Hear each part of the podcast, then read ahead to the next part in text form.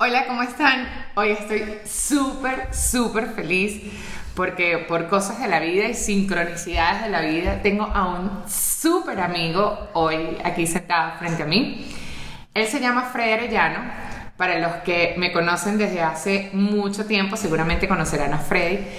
Y Freddy viene a hablarnos hoy de algo, no sé ni siquiera cómo explicarlo. Eh, yo pudiera decir que Freddy es la personificación de este podcast.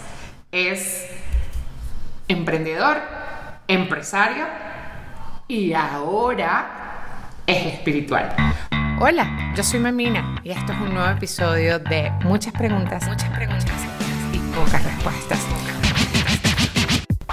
Un podcast donde conversamos un poco cómo ser empresarios, emprendedores y espirituales al mismo tiempo. Al mismo tiempo.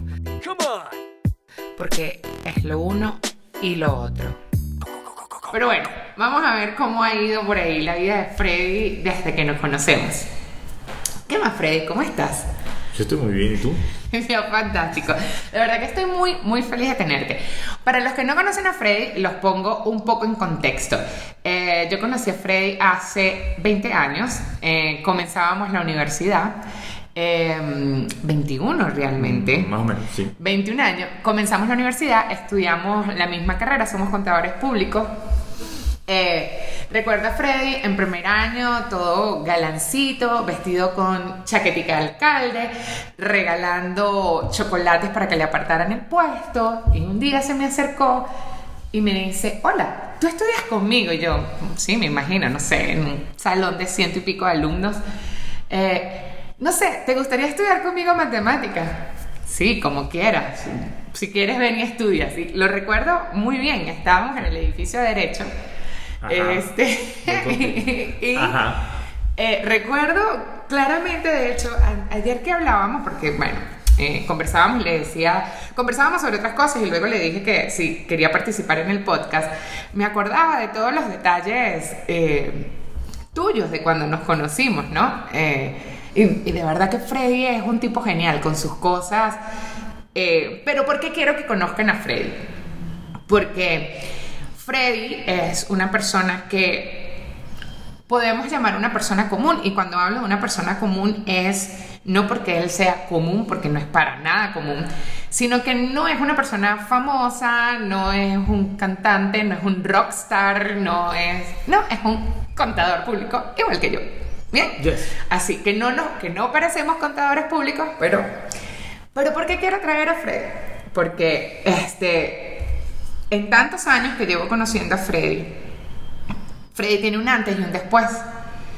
Y este después eh, que tiene Freddy eh, conjuga y es muy congruente con lo que yo he venido hablando en los otros podcasts.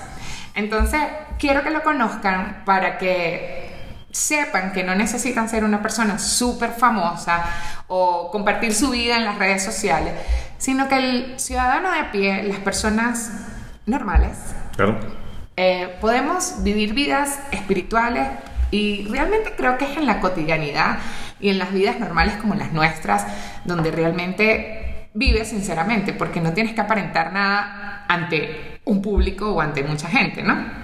Pero bueno, dejo hablar a Freddy. ¿Quieres decir algo antes de, continuar? Ah, primero que todo, pues, eh, María Andreina. María Mamina. María Mamina. Mamina. Eh, yo estoy demasiado feliz de estar aquí porque mm, yo, yo estoy muy orgulloso de ti. Gracias. Usted también viene de hacer lo mismo que yo. Ajá. Usted era muy común. Nada espiritual. No. Sí, ah, sí lo recuerdo. Obviamente, pues la vida, eh, estos 21 años que nos conocemos y que comienzas y me dices, sí me recuerdo los Toronto que te di. Eh, recuerdo que era la manera de, de, conocer a alguien, estaba solo, no, tenía, no conocía a nadie en la universidad, no tenía amigos como tal, era el día uno o dos o tres y pues en la vida ah, me eh, toca ser un poquito salido, salido para poder uno figurar un poquito, porque de verdad que si me, si me quedo en el aparato no te hubiese conocido.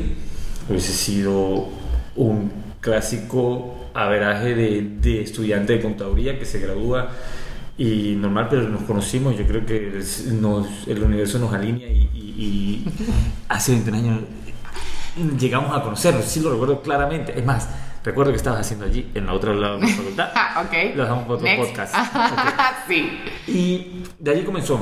Comenzaron cinco años de carrera espectaculares contigo, con tu hermano, que no solamente la amistad contigo, creo que la amistad gira en torno a tu hermano, que es, mm, fue mi amigo querido, muy querido de esas personas que no son tus amigos, que son las personas que quieres. Aunque le intentaste tirar un ladrillo en la Le cabeza. tiré un ladrillo, sí, le tiré un ladrillo, eh, temas pasionales. Cuando digo que Freddy no era nada común es porque Freddy no era nada común. Eso consolida en las amistades, la- la- una pelea. Una pelea, pues, sí, sí era necesario, nos caímos al golpe.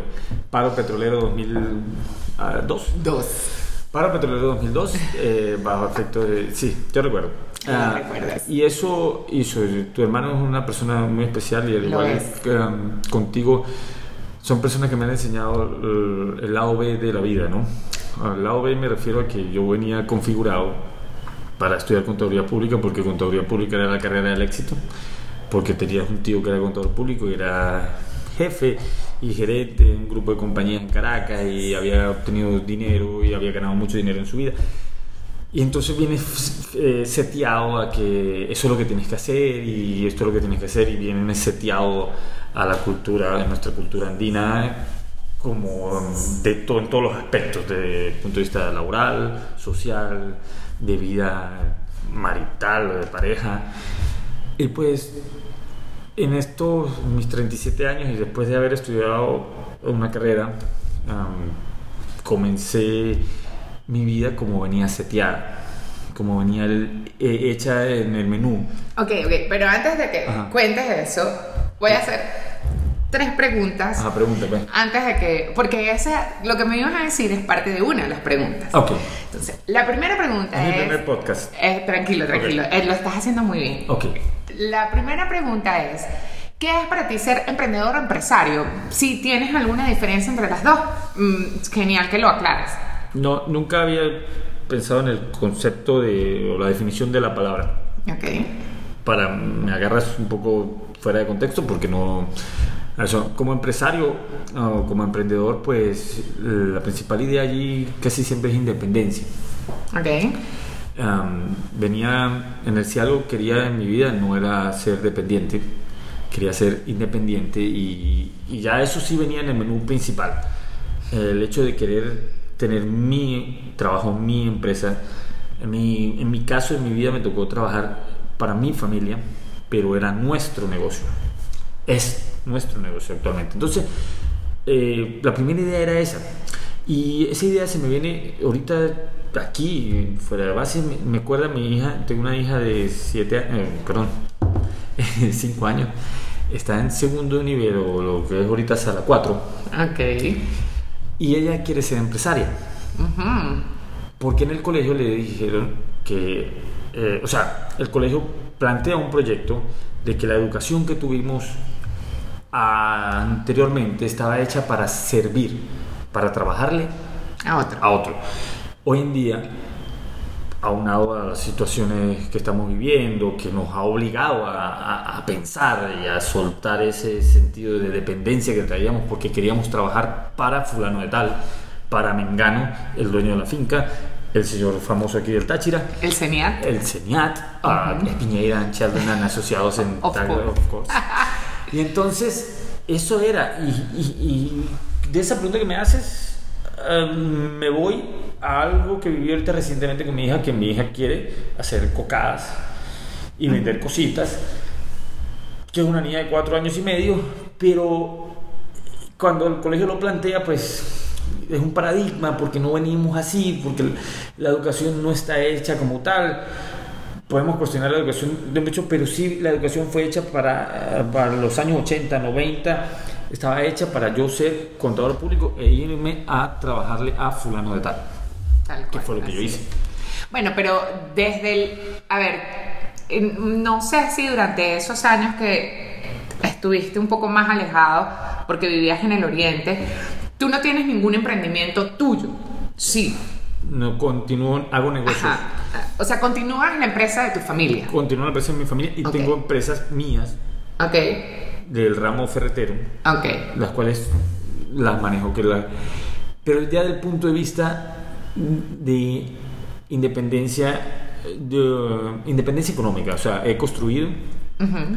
Eh, distribuyo, estoy en este momento en esta depresión queriendo atacar los nichos que muchos de los antiguos comerciantes están soltando, Ocupando espacios. ocupando cual. espacios, entonces los espacios de mercado están abiertos ahí para que alguien venga y los tome porque eh, una persona que perdió dinero con eso pues está muy dolida y no quiere invertir y no cree en el país y llega uno y dice bueno voy a ganar relativamente muy poco pero yo quiero tomar esto en esta época de vacas flacas Claro, eso, eh, eso es lo que estamos haciendo los empresarios que seguimos en Los este empresarios país. que seguimos así. Y sí fui emprendedor porque cuando, cuando comienza este proyecto nuestro, eh, nosotros éramos- eh, somos parte importante del mercado de la cerámica aquí en el, este, en el estado Táchira, que fue donde nacimos y todo eso.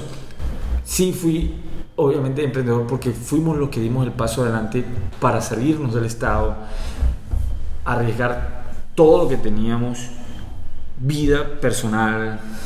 Era un muchacho de 21 años que bien hubiese querido vivir su vida como un muchacho de 21 años. Claro, Eh, me salgo a vivir al oriente a apostarle todo a ese proyecto familiar en el cual tenemos que irnos a sacrificar para levantarlo, para levantar 20 estados, para abrir 33 tiendas, para de un día aprender a manejar 400 y pico de personas, hoy en día 360, para muchas de las cosas que, que ha sido mi experiencia en el negocio familiar. O sea, sí fuimos emprendedores porque nos fuimos a medir con los Claro, grandes claro. de, la, de la cerámica en el país, porque hicimos lo que muchos pudieron haber hecho y que sus barreras mentales les, les impedía. No, pero si manejas un negocio de distancia, eso te van a robar. Si roban. Si manejas un negocio de distancia, eso es un, perso- esto es un problema, esto es un problema, esto es un problema. Y es cuando tú dices, mira, no, no eso no es ningún problema, eso se puede hacer. Tú lo decías en un, en un podcast, que, el único que escuché de una transnacional, una cuestión, Ajá. tú echabas el cuento que, que si tú ves tu venta de cupcakes, eh, si eh, hay un cupcake transnacional. Entonces, Seguramente. nosotros hicimos eso de salirnos del estado, de la comodidad que teníamos, porque era más cómodo estar acá, claro. estar muy consolidado acá y no. La, curiosi- eh, la curiosidad, esto es como algo del, del- del ser humano que está en uno, ese deseo de crecer, de superar, de, de ampliarse, era... y salimos. Mira, Freddy, tú y yo hemos trabajado en empresas familiares. Mi socio por muchísimo tiempo fue mi hermano, Luis Manuel. Luego mi otro hermano, Manuel Andrés, eh, era parte importante logística y mi papá y mi mamá que siempre nos han apoyado, o sea, son nuestra mano derecha, izquierda, pie derecho, pie izquierdo y están ahí, ¿no? ¿Cómo es para ti trabajar en empresas familiares? Difícil. Sí. Eh, eh, ¿Qué, es la, pa- qué es la parte difícil de trabajar en empresas eh, familiares? Eh, es, es muy difícil. Nosotros somos, la, la compañía se basa en dos hermanos que son mi padre y mi tío. De ahí cada uno aporta al principio, no, bueno, al principio, bueno, pero sí funciona así un muy buen tiempo. Dos hijos, uno cada uno, para dividirnos el trabajo. Desde un principio sí fuimos muy organizados, segregando el trabajo, o sea, la parte administrativa le tocaba a un socio, la parte operativa le tocaba al otro socio. Yo trabajaba directamente con mi papá en la parte operativa, pero congeniar era difícil. Este, eh, las partes subjetivas del trato, de esas cosas, de cómo me lo dices, de quién me lo está diciendo. ¿Cómo lo co- co- cuenta, Porque- Freddy? Cuenta. Porque no Por es. favor. O sea, si fuera mi jefe Pepe Barrigón, pues lo, lo desangro o se voltea, pero no, es mi papá. adicional de ser mi jefe, eh, amerita un respeto adicional y entonces empezar a, separar cada una de esas cosas. Mi padre eh, también es mi socio en unas compañías aparte, eh, pero también es mi amigo, pero también es mi jefe y, y esas cosas convergen. Adicional a esa sopa peligrosa que teníamos allí, le adicioné el amor. O sea, tenía mi primera esposa, trabajaba conmigo. Entonces, eso creaba muchos conflictos, pero yo tenía bien definido que mi prioridad era mi trabajo y que era lo que necesitaba para surgir. Y separaba mucho lo que es los sentimientos de la, de, la razón, de la mente, o sea, yo quería trabajar más en base a mi mente y a veces dejaba muy, dejé por mucho tiempo los sentimientos de lado, o sea, eh, era duro, eh, hacía todo lo que mi familia me pedía y no, no veía quién era la otra persona. Entonces, quizás me desvío un poco, pero realmente eh, la parte difícil es, eso, es, es, que me tengo que sentar a cenar con el que acabo de tener un problema hace rato. Te, te, lo digo porque yo siempre he pensado que cuando tú trabajas con tu familia, este, pareciera que cada cosa que dijeras o te dijeran fuera con un ultra megáfono. Te lo dice otra persona y tú lo aceptas, lo, lo diluyes más. Tiene más literalidad. Tiene, exacto. Muy literal lo que te dice tu padre contra lo que te puede decir un jefe. Yo recuerdo, yo amo a mi hermano y no recuerdo parte de mi vida sin él. El, en el tiempo que tiene fuera de Venezuela, pero, pero yo con mi hermano, me, o sea, era una cosa, era una pelea, era una discusión, era una... Pero formaba parte de la dinámica, ¿no? Este... Pero no sé, no sé, porque no, sé hasta qué punto... Nosotros nunca estamos así. Eh, ese escenario no existe porque siempre crecimos o nos adaptamos. Eh, eh, ha trabajado mucha familia con nosotros que, que la hemos, se ha retirado. O sea, con nosotros hemos trabajado primos, familia y bueno. Y ustedes tienen su propio hoy en día, lenguaje. No, eh, nos basamos mucho en en la teoría administrativa y somos muy de la reunión, de la minuta, del objetivo, de los planes, de la estrategia. O sea que tú mantienes todo un cronograma y toda una estrategia, tal cual como lo acabas de decir, a pesar de que es una empresa familiar. Sí, sí, sí, no, todo se basa, o sea, no, no las cosas van, eh, las cosas van de acuerdo, nos reunimos la familia, pero queda una minuta. Claro. Y sobre esa minuta cada quien tiene un responsable y ese responsable va a hacer el trabajo y vuelve, cumple con su objetivo y seguimos siendo familia. Entonces, eso hace que podamos separar, porque si, si en ese negocio familiar las reglas no son claras, eso no va, eso no va a existir, van a pelear. Estoy de acuerdo contigo. Van a pelear porque no puedes decir no, porque es mi hermano. Yo, nosotros nunca hicimos eso. Era más una mientras que nos tomábamos un café, echábamos el cuento y luego tú dijiste, yo dije, tal, y los dos dijimos y nadie dijo. Tal cual es por eso que tienes que ser muy organizado y en las reglas, en los negocios, las condiciones. Tal cual. Y desde un principio, y todo eso se lo debemos en este caso a mi tío, que es, más, la parte más metódica y una tradición de negocio de toda la vida, quien se independiza de quien fueron sus jefes durante 30 años con el deseo de crecer eso. Entonces, esa historia es la que yo también he asimilado y la que he, llevado en mí. Pues, pues yo trabajo para mi familia, pero también busco independizarme para crecer económicamente. Y ahorita sigo, lo sigo haciendo. Eh, soy el único que queda de mi familia, de mis, eh, en este caso mi... La segunda generación. Mi tío, sí.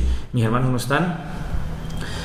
Mi tío tenía su hija en la parte administrativa no está, tenía otra hija en recursos humanos, no está, y el único que sigue aquí, en esta tierra, y que no se crea que no, si siente, también le pasa, pero bueno, he aprendido y cada día entonces ya esa idea que me pudo haber pasado en algún momento un flashback así por la mente, ya la he soltado y, no, yo estoy acá, sigo acá y he convencido, ayer venía conversando con mi papá y le decía, es que no vamos a ganar mucho dinero con lo que queremos hacer, un emprendimiento que tenemos allá en, en, en Margarita, pero no nos podemos quedar quietos es que ustedes no se pueden quedar No puedo estar estático. A ver, cuando yo digo que eh, Freddy es un tipo común, pero no tan común, es porque, bueno, porque te conozco y porque sé que tenemos, realmente tú y yo tenemos muchas cosas en común. No nos podemos quedar quietos.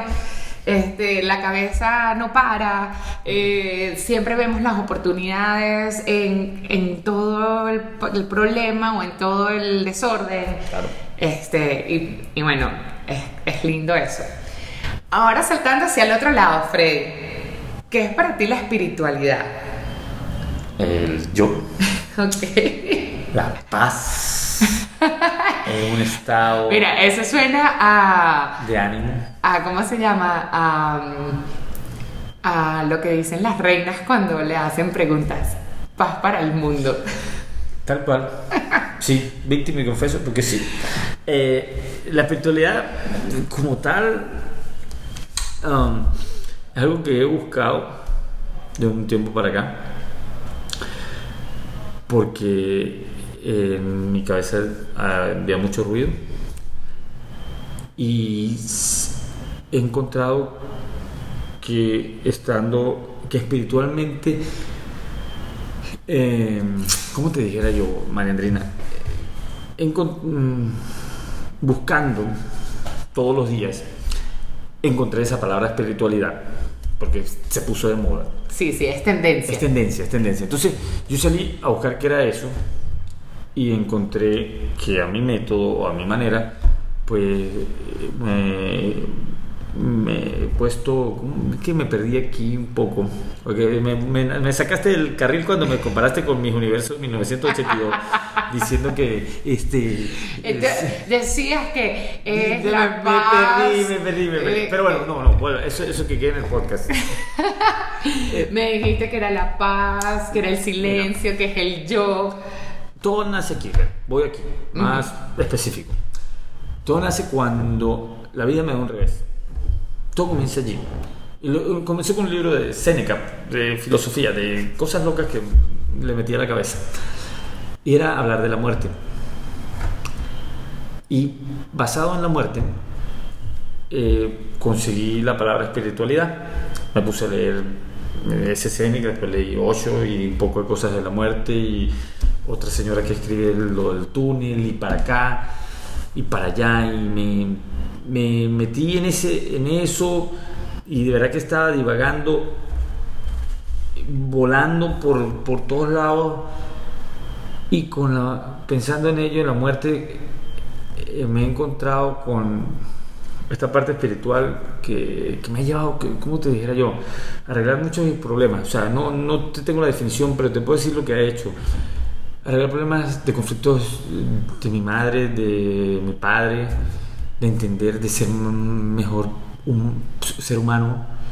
Eh, Esa palabra me gusta más, o sea, el ser humano, pues más que espiritual. O sea, aprendí a ser más Lindo. humano. Y, y en eso, o sea, querer a todo el mundo, a querer al comeflor como quiero a- al empresario, como quiero al, al amigo que corre la bici conmigo, como quiero a tu hermano, como te quiero a ti, como quiero a, a mi expareja, como quiero a todo el mundo, pues.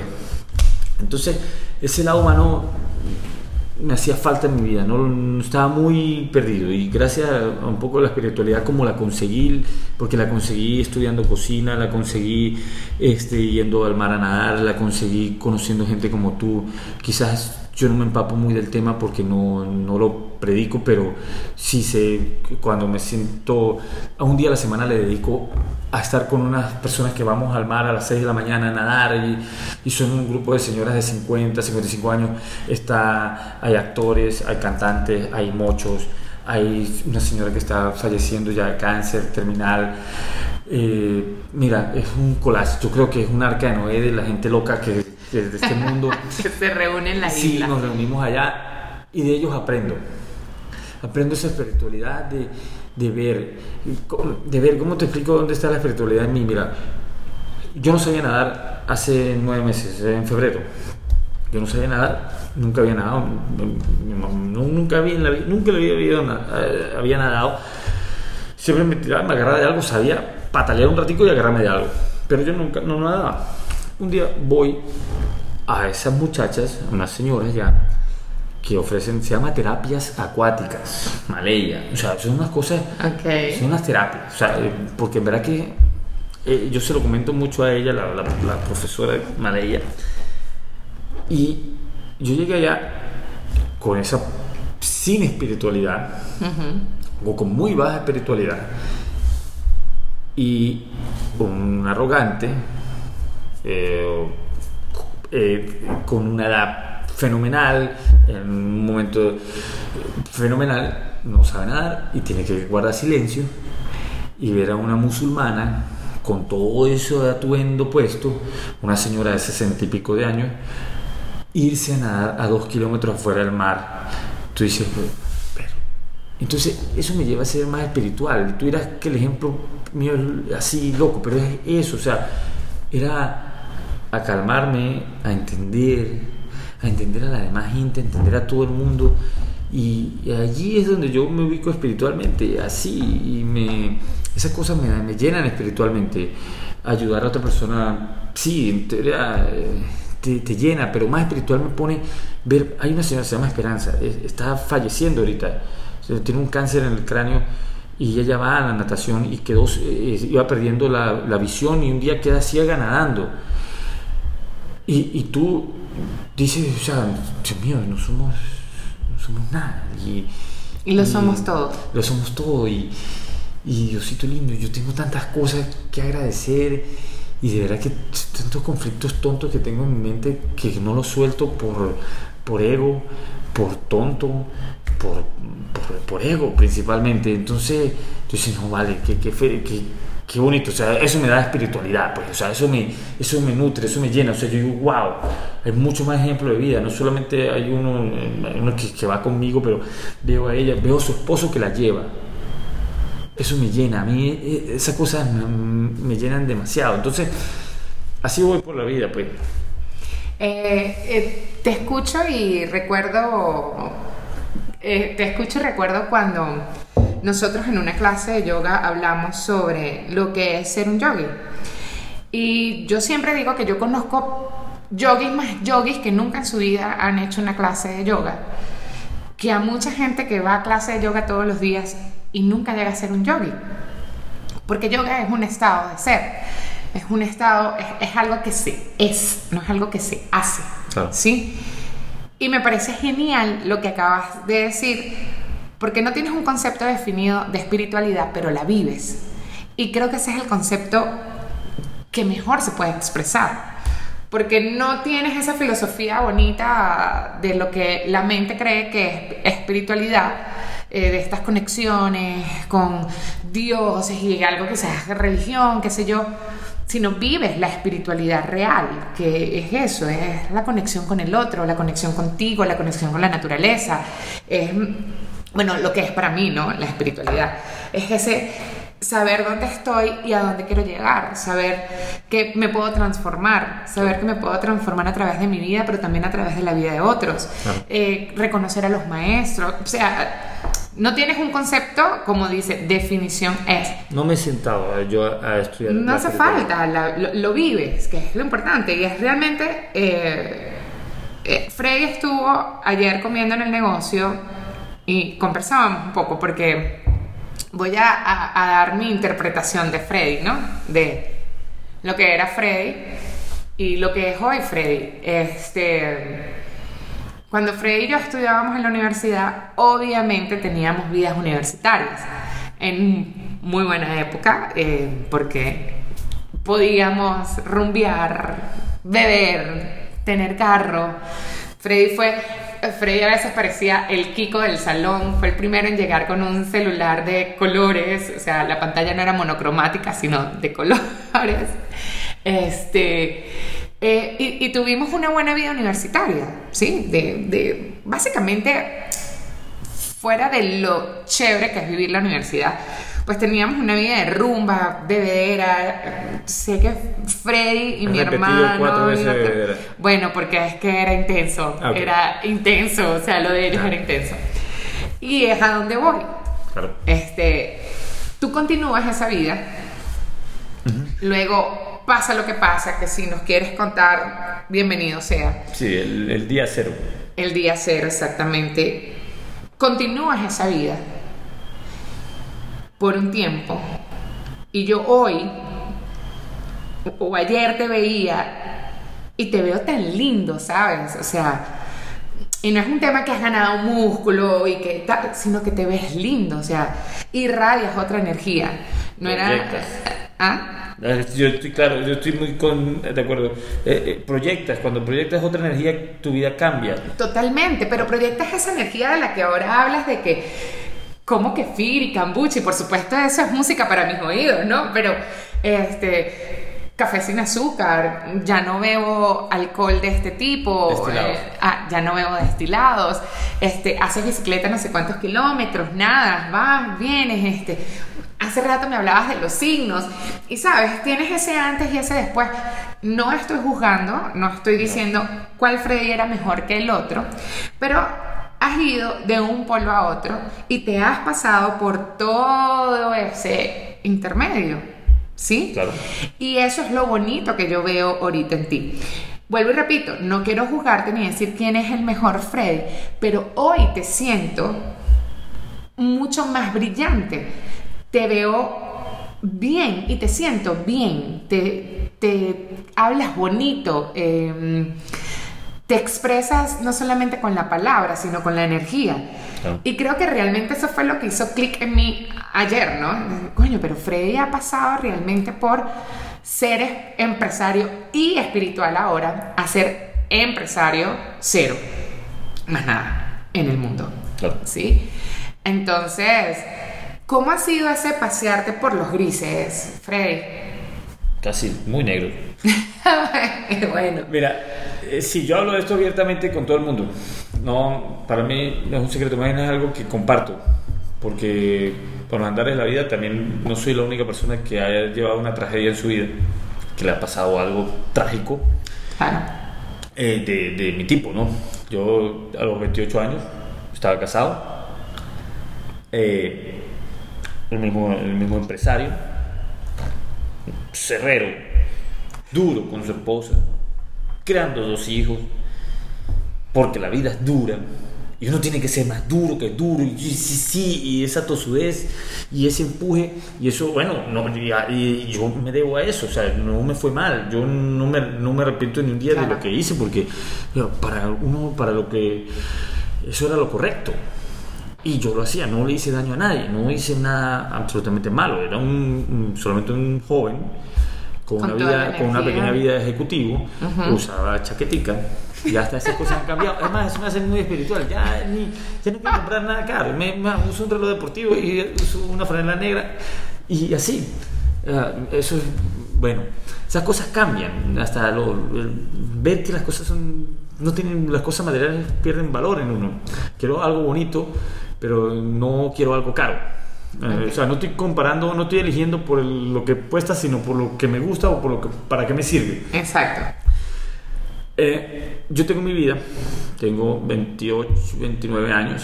Eh, estamos cerca ahorita ya a los 9 años de la desaparición física de mi esposa y mis dos hijos, mi primera esposa. Y eh, parto de nada más así para ser muy breve, eso fue un lunes, yo estaba aquí en el Táchira porque tenía que venir a ver los negocios, me vine en el avión de la compañía el día anterior me despedí de mis hijos porque la vida es dura, porque me me la maleta, que me tengo que ir a trabajar, a echar para adelante, porque coche. Y, sí, recuerdo, o sea, lo recuerdo porque era normal, o sea, no, no, no de eso formuló una conjetura trágica porque ella me pidió que me quedara o cosas de esas que te pueden acabar la mente. Claro. Entonces, yo salgo de mi casa, me despido de mis dos hijos, me lleva ella al aeropuerto normal una pelea en la mañana porque me iba un domingo y no pasé el domingo con los niños. Y salgo y me vengo estando aquí el lunes, camino al colegio, fallecen en un accidente de tránsito. Un buen amigo eso sí, tenía, gracias a Dios, he tenido muy buenos amigos, porque quizás siendo el borrachón empresario, pues, pero siempre he sido, nunca me he metido con nadie, nunca en eso, si llevo Sí. un tachas. Sí, eres muy respetuoso, Muy eh. respetuoso, no, no, no. 20 puntos, Fred. 20 en eso sí, 20 puntos. Me, me gusta, no me gusta tener enemigos, me gusta tener todos amigos, el bueno, el malo, el bonito, el feo, el que sea. Y yo me vengo y me llama un buen amigo que hoy está en el Líbano y él sabía que lo podía hablar claramente conmigo. Me dijo, lo peor que te puede haber pasado en la vida te acaba de pasar. Yo solamente le pregunté los tres, ella me dijo, él me dijo sí. Y bueno, los detalles del día son largos, eso sería para, más bien para hablar de espiritualidad un día, de todo Bien. lo que se vive, de un día que viví cuadro por cuadro y que recuerdo segundo por segundo. Ahí empieza mi vida de cero. Ahí me quedo solo. Empieza a cuestionar todo. ¿Por qué era antes? ¿Por- Porque que si era el trabajo, que si era esto, que si era lo otro, que si era mi papá, que si era la compañía, que si no hubiese, entonces las conjeturas, la mente y toda esta electricidad que va dentro de tu cerebro empieza a trabajar a 330 voltios y te hace cortocircuito la mitad de la cabeza de preguntas. ¿Cómo es que lo tienes tú? Muchas preguntas, pocas respuestas. Muchas preguntas, pocas respuestas. Y ahí comienzo. Pero comienzo como todo. No, eh, comienzo a vivir de cero, pero seguía en el espiral descendente total. Pasó un año, viví un año y un mes de duelo en mi apartamento. Y así con la palabra emprendimiento también emprendes un nuevo viaje y sales de tu pasado un día no sé cuánto alcohol habré bebido. Mm, mm, Se me salí de mi apartamento y me fui a un hotel que quedaba al lado.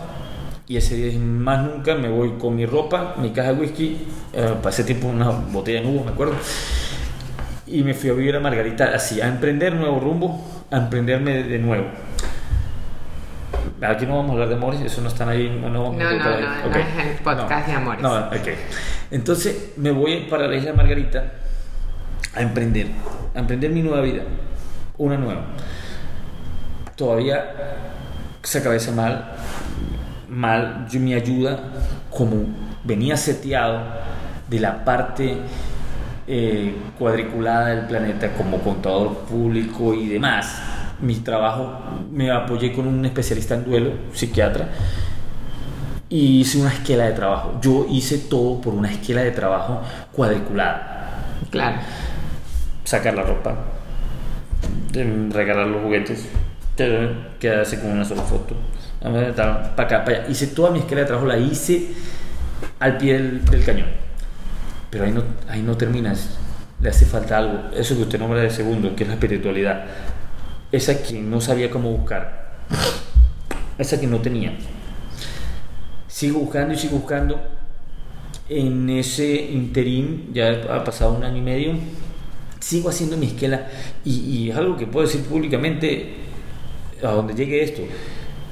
Sigo mi esquela de trabajo y hoy, con, con bastante precio, a quien es hoy la mamá de mi hija, yo, ella llega a mi vida y en esa esquela de trabajo marqué una niña.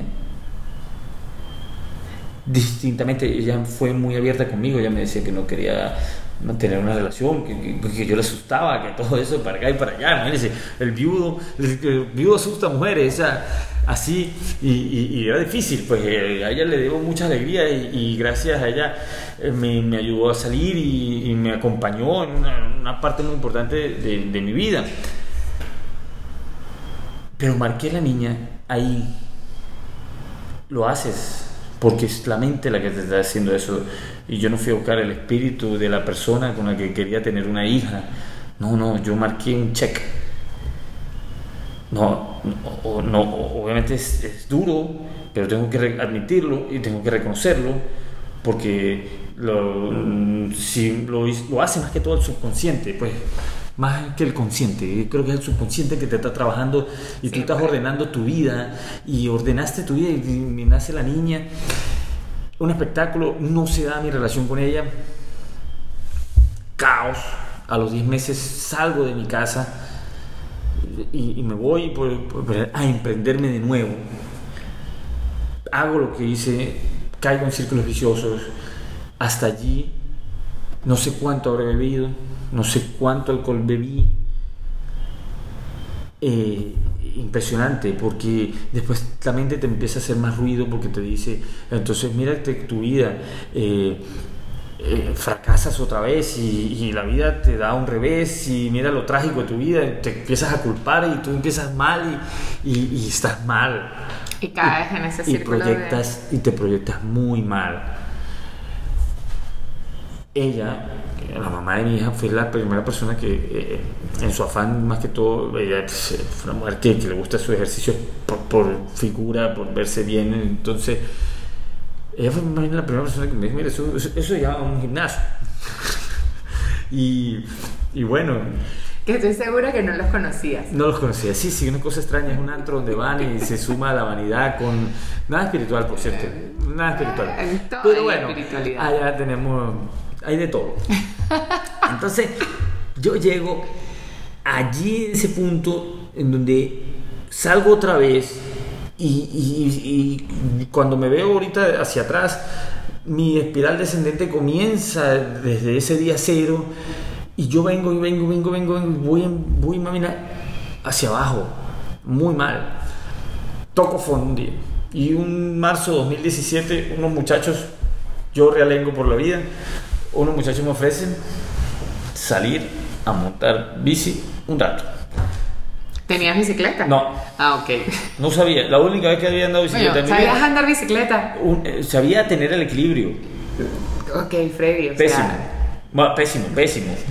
Pésimo. Ahorita una de las cosas que más me cuesta es, en la bicicleta de montaña el volante, porque yo, una cosa es que soy una persona delgada y puedo adquirir condiciones un poco, pues, gracias a que no, no tenía cosas en contra, pero realmente que sea un muchacho habilidoso, no soy una persona habilidosa.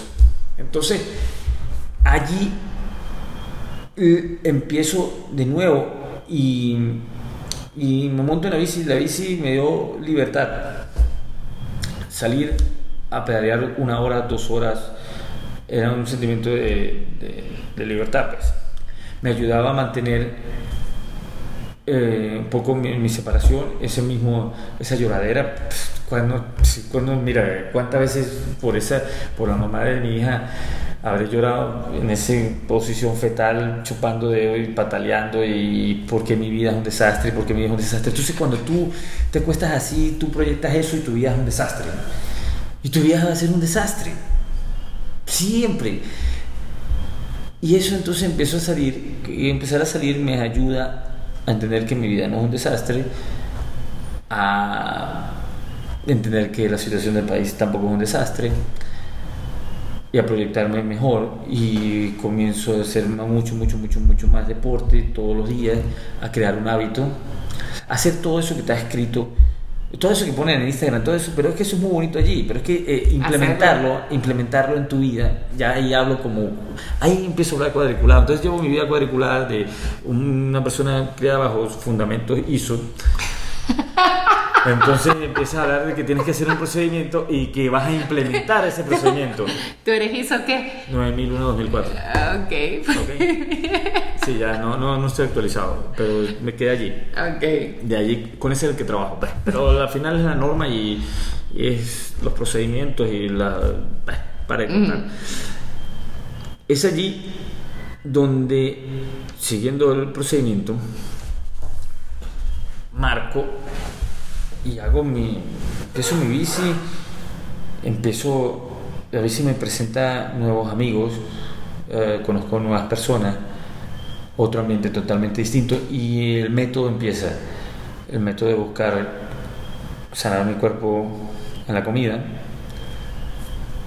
a ir disminuyendo la cantidad de alcohol que consumía, eso te calma la mente mucho porque el alcohol es depresivo, el alcohol en muchas cantidades lo que me hacía era más depresivo de lo que estaba. Y todo eso entonces me desintoxico un poco, vamos a hablar físicamente, y físicamente pega la mente. Total, son una sola cosa. Eh, sí, entonces se limpia mi mente y empiezo a ver más claro la situación, empiezo a atacar un poco más ya el fin de mi relación cíclica y viciosa con la mamá de la niña para limpiarla, para que ya terminarla de por sí, porque no, no iba a poder siguiendo arar, no podía arar sobre el mar. Y ese, yo creo que ella es parte importante de ese, de ese tocar el fondo, pues. No porque sea una persona mala, no, es porque... porque era tu maestra. Su proyecto de vida era otro y, y, y, tenemos dos proyectos de vida totalmente distintos. Eh, y en ese método, María Andreina, voy al espíritu, porque me doy cuenta, comienzo con mi... Comienzo, te voy a hacer confesiones, bueno, luego comienzo a buscar dónde quedé yo mal con mis hijos dónde estaban? Yo no tenía una foto de mis hijos en mi apartamento. Porque eso, porque eso estaba cuadriculado. Eso no había que hacer. Eso no había que hacer. Ok. Y entonces les pedí perdón. Le pedí perdón a Kerlin y puse una foto porque son parte de mi vida. Obvio la saqué. Para mí eso fue un evento. Y estoy hablando de eventos muy, muy recientes. Muy recientes, vamos a hablar finales del año pasado, lo que va a 2019. Saco la foto y, vuelvo y digo, no, esa es mi familia, la extraño. Pongo una foto de mi, de mi, de mi hija Antonella, pongo una foto de mi papá y voy al negocio familiar, vuelvo todo, todo lo que he perdido, incluso con mi padre como relación padre-hijo. Que era admirable, de lo que recuerdo. Pero yo tenía que abrazarlo un día, tenía que echar un chiste, o sea, tenía que soltar un poco el, método y ser más yo para estar con él. Y viene otra cosa más importante que, que me ha cambiado mucho. Yo no tenía una buena relación con mi mamá. Porque, pues, eh, en mi vida mi mamá, pues, eh, por, por cultura, por situación de vida, pues, no, no fue, yo no me apalanqué con ella, sino que yo me apalanco con mi papá para salir y, pues mi mamá pues nunca, mi papá, mi padre y mi madre nunca vivieron juntos, por lo tanto eso era medio turbio, entonces eh, lo que guardara las cosas turbias y los problemas y el día que me cayó golpe y el día que me dijo tal cosa y el día entonces guardas un poco esa turbulencia y se te olvidaba la persona que te dio la vida y no llegué por un libro de ocho a pedirle perdón a mi mamá llegué en esto en este andar de ver qué me seguía haciendo falta qué estaba tan mal en mí y vengo hasta con mi madre, eh, me, me, yo, yo no le he dicho, mamá, perdóname, porque, pero sí es un perdón. El universo lo entiende. El universo lo entiende. Entonces, lo que yo sentía lo dejé de sentir. El trabajo con ella, me encargo de ella. Es una persona que la vida también me pone a trabajar porque es una persona que ha tenido dos operaciones al cerebro, eh, tiene una cicatriz en el cerebro, toma todas las cosas que terminan en tropina este, es una situación difícil, estoy solo con ella, tengo más hermanos, pero eh, obviamente ellos están luchando por su vida, yo tengo la oportunidad de, dársela. Entonces... La hermana que estaba ahí también falleció. Mi, mi primera hermana, pues, por cierto, sí, mi primera hermana fallece cuando yo estaba en la universidad. Y eso es una cosa que te enseña. Con ella viví la enfermedad del cáncer, una cosa que me enseñó, ella me enseñó muchas cosas espirituales de, aprender. Y eh, comienza allí, cuando en el podcast eh, comienzo con la muerte, es donde busco espiritualidad, porque la he vivido tan cerca que, que es allí donde, donde ha estado, pues, donde ha estado mi búsqueda. Entonces, hoy me siento mucho más feliz, más completo. Y, y cierro con eso de mi madre, que, que no, no estaba y no estaba en paz con ella. Y he hecho procesos de paz con mi esposa Kerry, he hecho un proceso de paz con mi madre, que han sido lo más, como los más fuertes para mí, pues, o sea, eh, acoto Kerry eso porque llevaba la vida así cuadriculada, o sea, lo mío ya, se, va a una familia, pues haces otra y, sigue la vida, porque la vida sigue y eh, así se, se puede. pero es muy cuadriculada y falta de espiritualidad total. Y es ahí donde busco espiritualidad porque eso no me llenó. No me llenó en el sentido, no, no, no, no completaba algo en mi vida. Algo no. hacía falta. Algo hacía falta, algo, algo no estaba bien.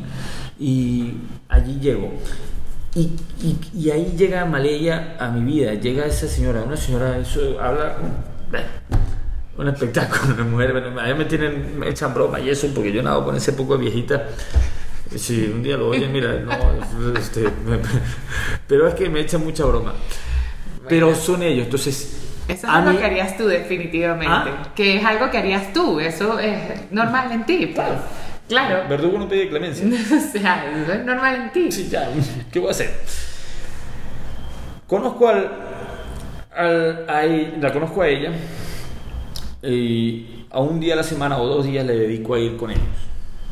Y es totalmente distinto. O sea, entonces ya hago mis negocios, hago mi trabajo, hago mi deporte. Entonces llevo el deporte del ciclismo que involucra a mucha gente, llámese fancy o eh, el un deporte un poco Sí. a veces medio costoso. Entonces eh, saca mucha gente, entonces, pero todos son dueños de negocio, empresarios, con muchas posibilidades.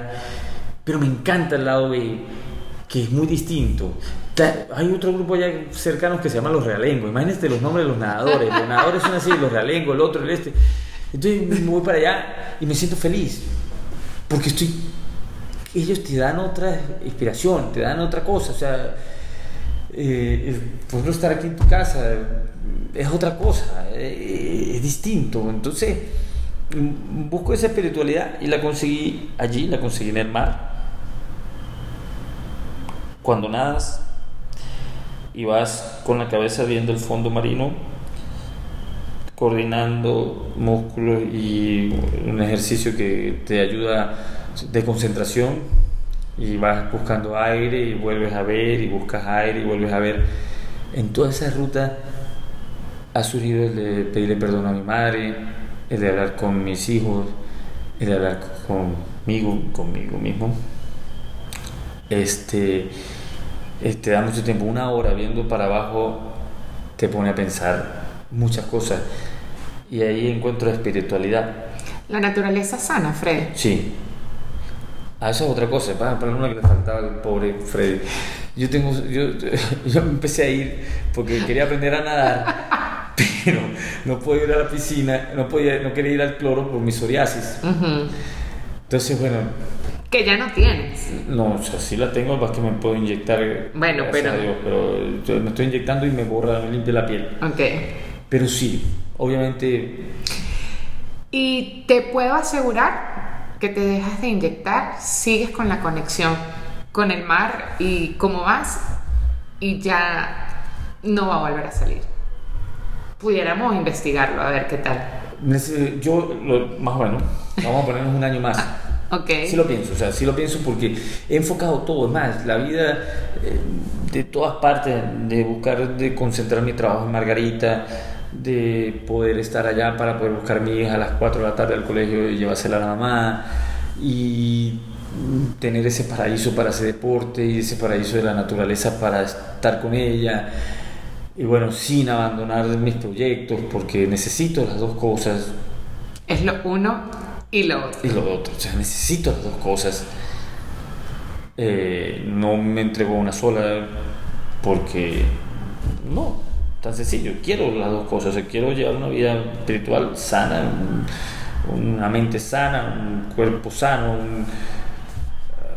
dentro de mí completamente sano. O sea, y pues también necesito trabajar para. Pienso que tengo una bebé eh, que le tengo que ofrecer, al menos darle las primeras herramientas para un futuro. Para mí, comodidad.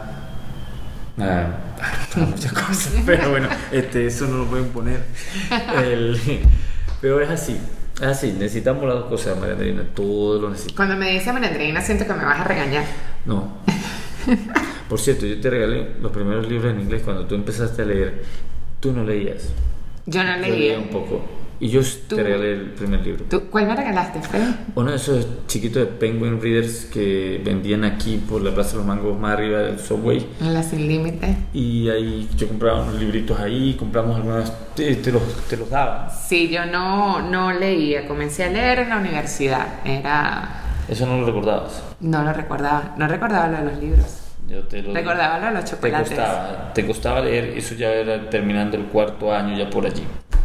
Sí, hoy en día que ya soy una doña, me paro a las cinco y media de la mañana a leer, este, porque para mí es una adicción eh, y cuando no lo hago tengo el síndrome de abstinencia, me da abstinencia no poder leer. ¿Cuántas páginas lees? Eh, ahorita, en estos momentos, estoy leyendo para estudiar, por lo tanto no me apuro.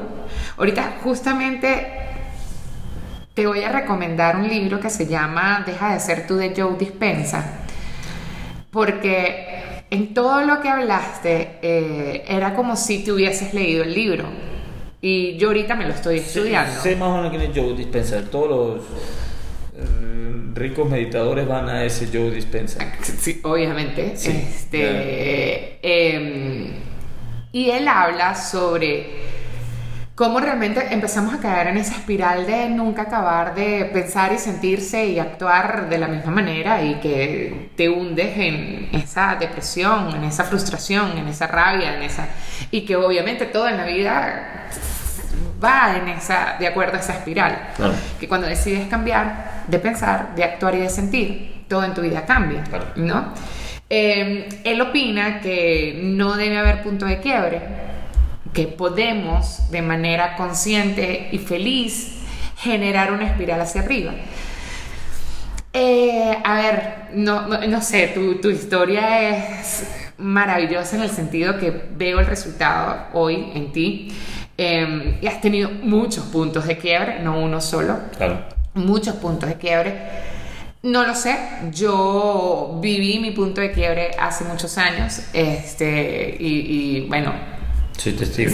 eh, uno continúa, ¿no? Uno continúa. Eh, Este, ese fue otro podcast.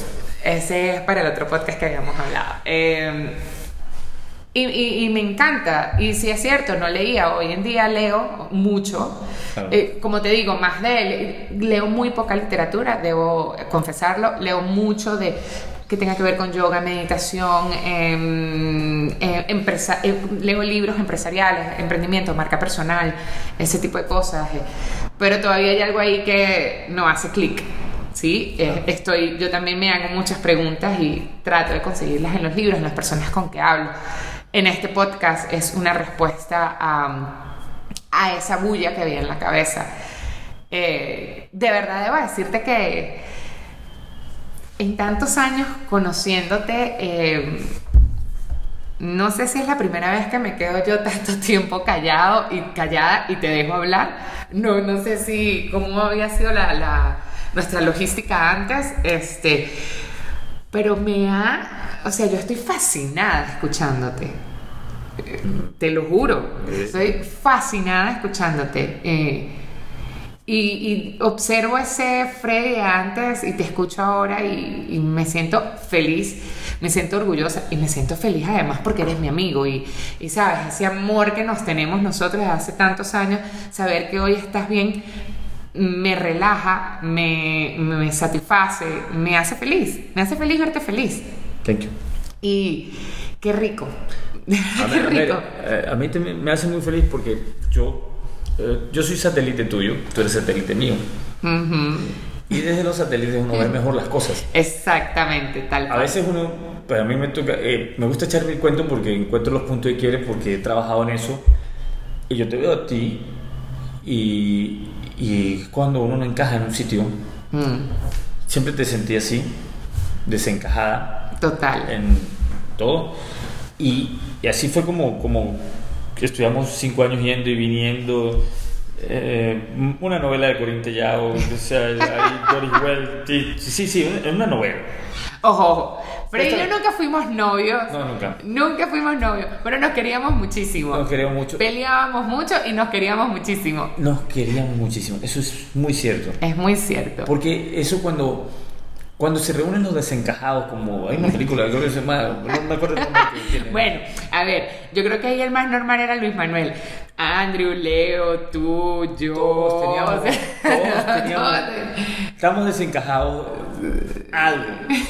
Sabíamos que no éramos del, del, del grupo, Del o sea, común del- común denominador. Ojo, y tú sabes que ayer recordaba, ¿no? Que esa particularidad tuya. ¿Y sabes por qué recordaba esto? Yo creo que yo nunca te había di- dicho esto. No sé si alguna vez te lo comenté. Yo recuerdo en quinto año de bachillerato, nos llevaron a la casa sindical para darnos esas pruebas o esas cosas de, de actitudes y aptitudes para cuando uno se gradúa y qué sé yo. Una charla, no sé qué. Terminando la charla, la persona, el, el- el modulador de esta charla dice, ay, a alguien se le perdió esta mascotica virtual. Obviamente no habían celulares cuando eso, y existían las mascoticas virtuales. Ajá. Y se para este pana, pero bien ridículo, del Don Bosco, a buscar su mascotica virtual. Yo sí que, pero por favor, o sea, a ese pana no deberían ni de graduarlo de bachiller. Y luego, en el mismo pana, meses después que me está dando chocolates en el, en el... Y que tú me decías, eh, déjame terminar esta idea, porque esta idea es algo que yo he aprendido mucho, que es el prejuicio. Que me han dado tortazos en la cara, así como esto. ¿no? Cuando tú me das los chocolates, ayer lo recordaba, y yo, este es el pana de la mascotica virtual, pero ¿qué voy a estar yo estudiando? No, o sea, no puedo. Y Freddy es un tipo brillante. O sea, Freddy no estudiaba y siempre salías bien. Porque eres un tipo brillante. Tienes En la un- lógica y en los números me encanta. Tienes una lógica y una capacidad de asimilar el conocimiento y de tener eso, de tener lógica y de tener rapidez mental para todo. Ajá. Este, y, y de, de, quizás esas habilidades físicas que no tenías, tu mente era súper dotada, pues, o sea, de verdad que sí. Sí, Y- se me hizo y- fácil muchas cosas. Sí, y lo, a ver, se te hace fácil todavía. A ti el aprendizaje se te hace, se te hace fácil. Entonces ayer me acordaba de eso. Me reía yo sola acordándome de, de, de, De- la mascotica virtual. Los prejuicios. Sí. Eh, pero es así, y- pero además el prejuicio es eso que uno no está, en- no está encajado, o sea, no, no está encajado en, en muchas cosas. Y hoy yo te veo a ti, y yo sí te recuerdo, eh, mucho, porque tu, tu historia va a pegar con la de mi compadre, que es tu hermano.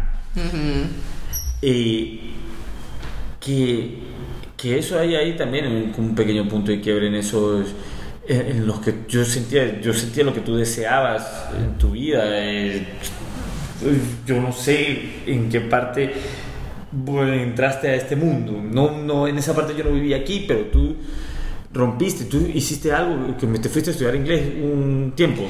Eh, ah, hubo, un, hubo un evento particular que fue... el terminar el restaurante y usted se irme, fue a- no, irme al Roraima fue lo que generó esa experiencia.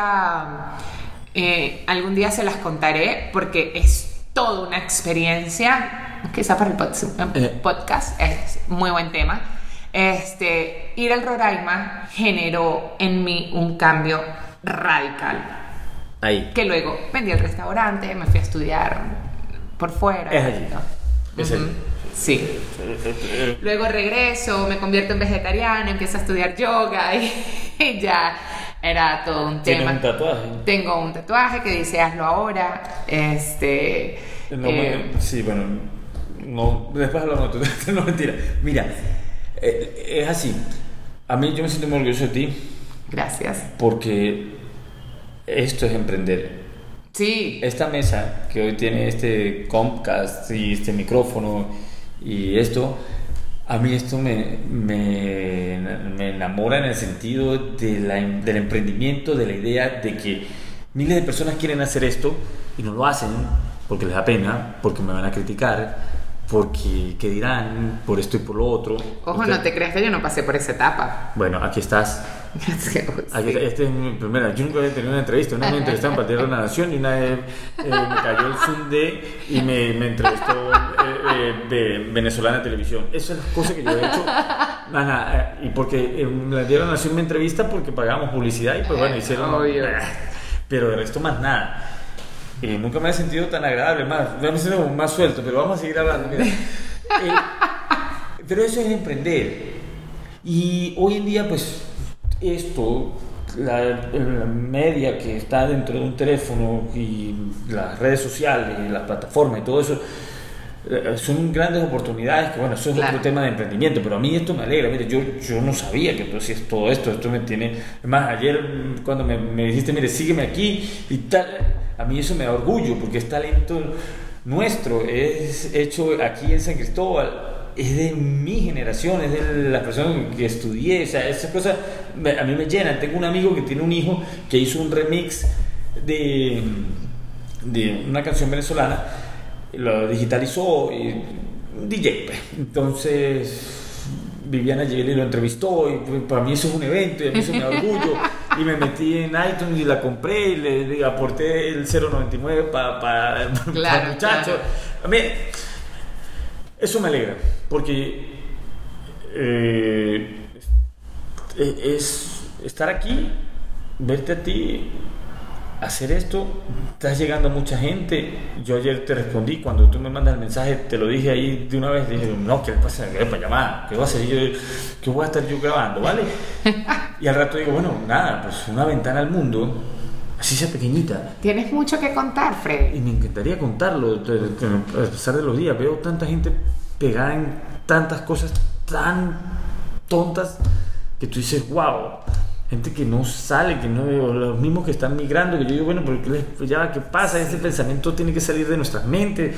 Eh, tenemos que abandonar muchas ideas inculcadas por, por los problemas nacionales y, y romper con eso porque de verdad que no, no vamos a poder, o sea, la gente no va a poder mm, en eso. Entonces, bueno, verdad que estoy súper contento y orgulloso de ti. Estoy enamorado del micrófono. Ah, Ah, sí, de verdad, gracias. Muchas gracias por lo que dices. Y de verdad estoy totalmente convencida de que tienes muchas cosas que contar. De que mm, lo que has vivido lo enseñes. De que eh, lo que siempre digo, que pongas el don al servicio de los demás. Además que tú tienes esa forma jocosa y siempre... mm, ¿Sabes? Sí. Eh, Eh, eh, sí. de llegar a todo el mundo con, con tu palabra, pues. Eh, mi mamá es Eh. colombiana. eh, mi papá, o sea, yo aprendí ahí.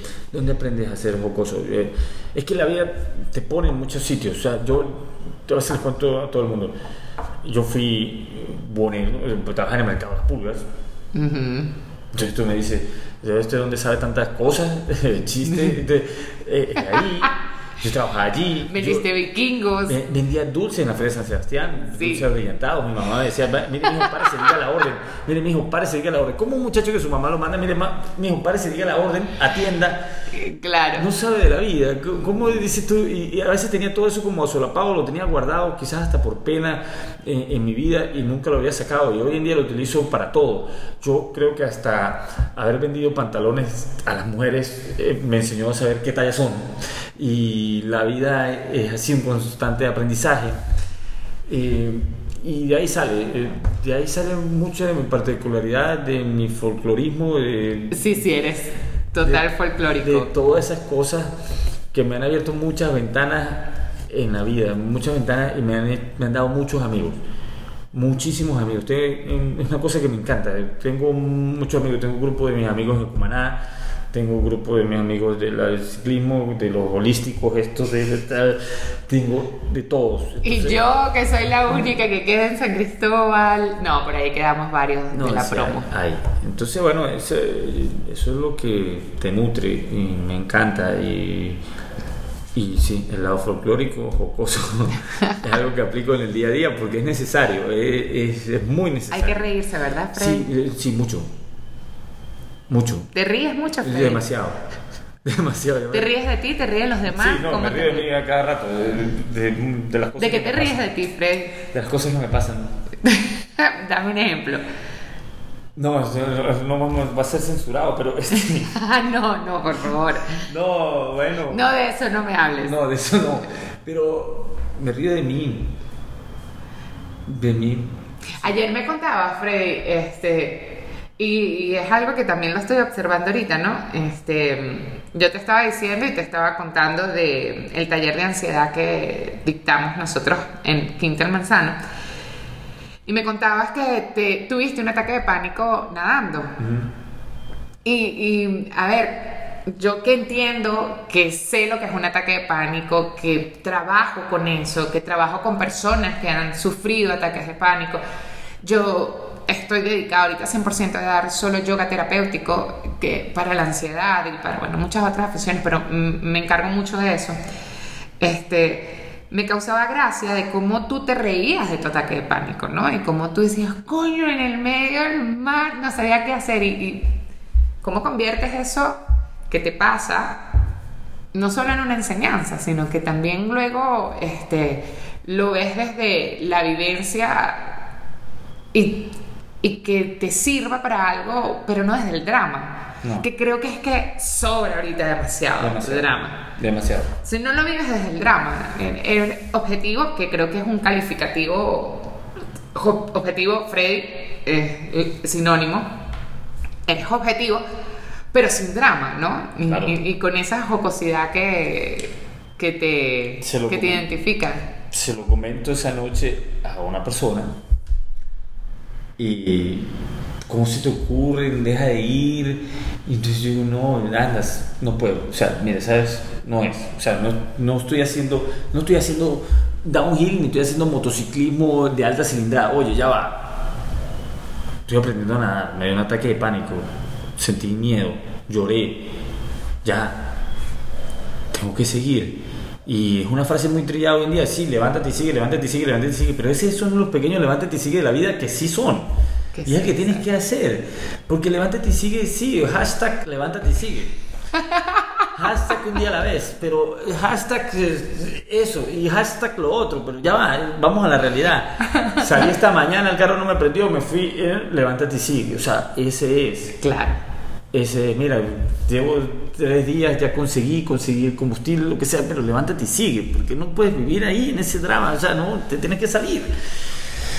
Y la manera jocosa sí aplica, me aplica, me, llama la atención porque a veces, entre las muchas preguntas y respuestas, a veces me ponía a ver esos casos de estos señores que se han suicidado, como el Anthony Bourdain y, este, el otro, Robin Williams. Entonces resulta que son un desastre, porque entonces, wow, pero yo le meto jocosidad, pero si me, ¿qué hago si mi jocosidad, o porque me sale natural, o porque va a ser auténtica, pero si estoy sumido en el alcohol y estoy sumido en mis problemas personales, entonces ahí donde se para, yo decía, Dios mío, este, yo estaré haciendo lo de estos muchachos, no vale, no, no, no, no, no. por eso la espiritualidad, por eso ir allá, Sí, tienes que verlo como, o sea, si para mí, que no estudiamos la materia, que tú me ayudaste, gracias, a salir del, que estaba pegado allí, eh, es eso, ¿cómo lo haces? Bueno, mira cómo lo hago. Le dije, mamá, dame, yo quiero comer de la ensalada que tú haces de cebolla y tomate. Bueno, quiero saber. Eso es espiritualidad. Eso es espiritualidad. Entonces yo, pero me dijo, bueno, hazme una pero me dijo, lo que hay es, bueno, si te muestro la foto de la arepa queda triangular. Y, así, no. Son muchas cosas donde puedes salir a buscar espiritualidad. A veces las tienes muy cerca. Yo la tenía ahí, ahí, ahí, bajando del apartamento, a tres minutos, a la playa, en el círculo militar, vaya para matar. Ve, ahí conseguí espiritualidad. Entonces, ¿está por ahí? Está por ahí, tal cual. Que la magia, deja que la magia del universo te sorprenda. Wow. Lo dijo la filósofa. no, tiene que decirlo, mira, eh, es así. Mira, Freddy, este, ¿algo más que quieras decir antes de terminar? Sí, vas a ser la próxima cala. Ay, Dios. Que Dios te escuche, dirían Suéltalo, Sí, no, no.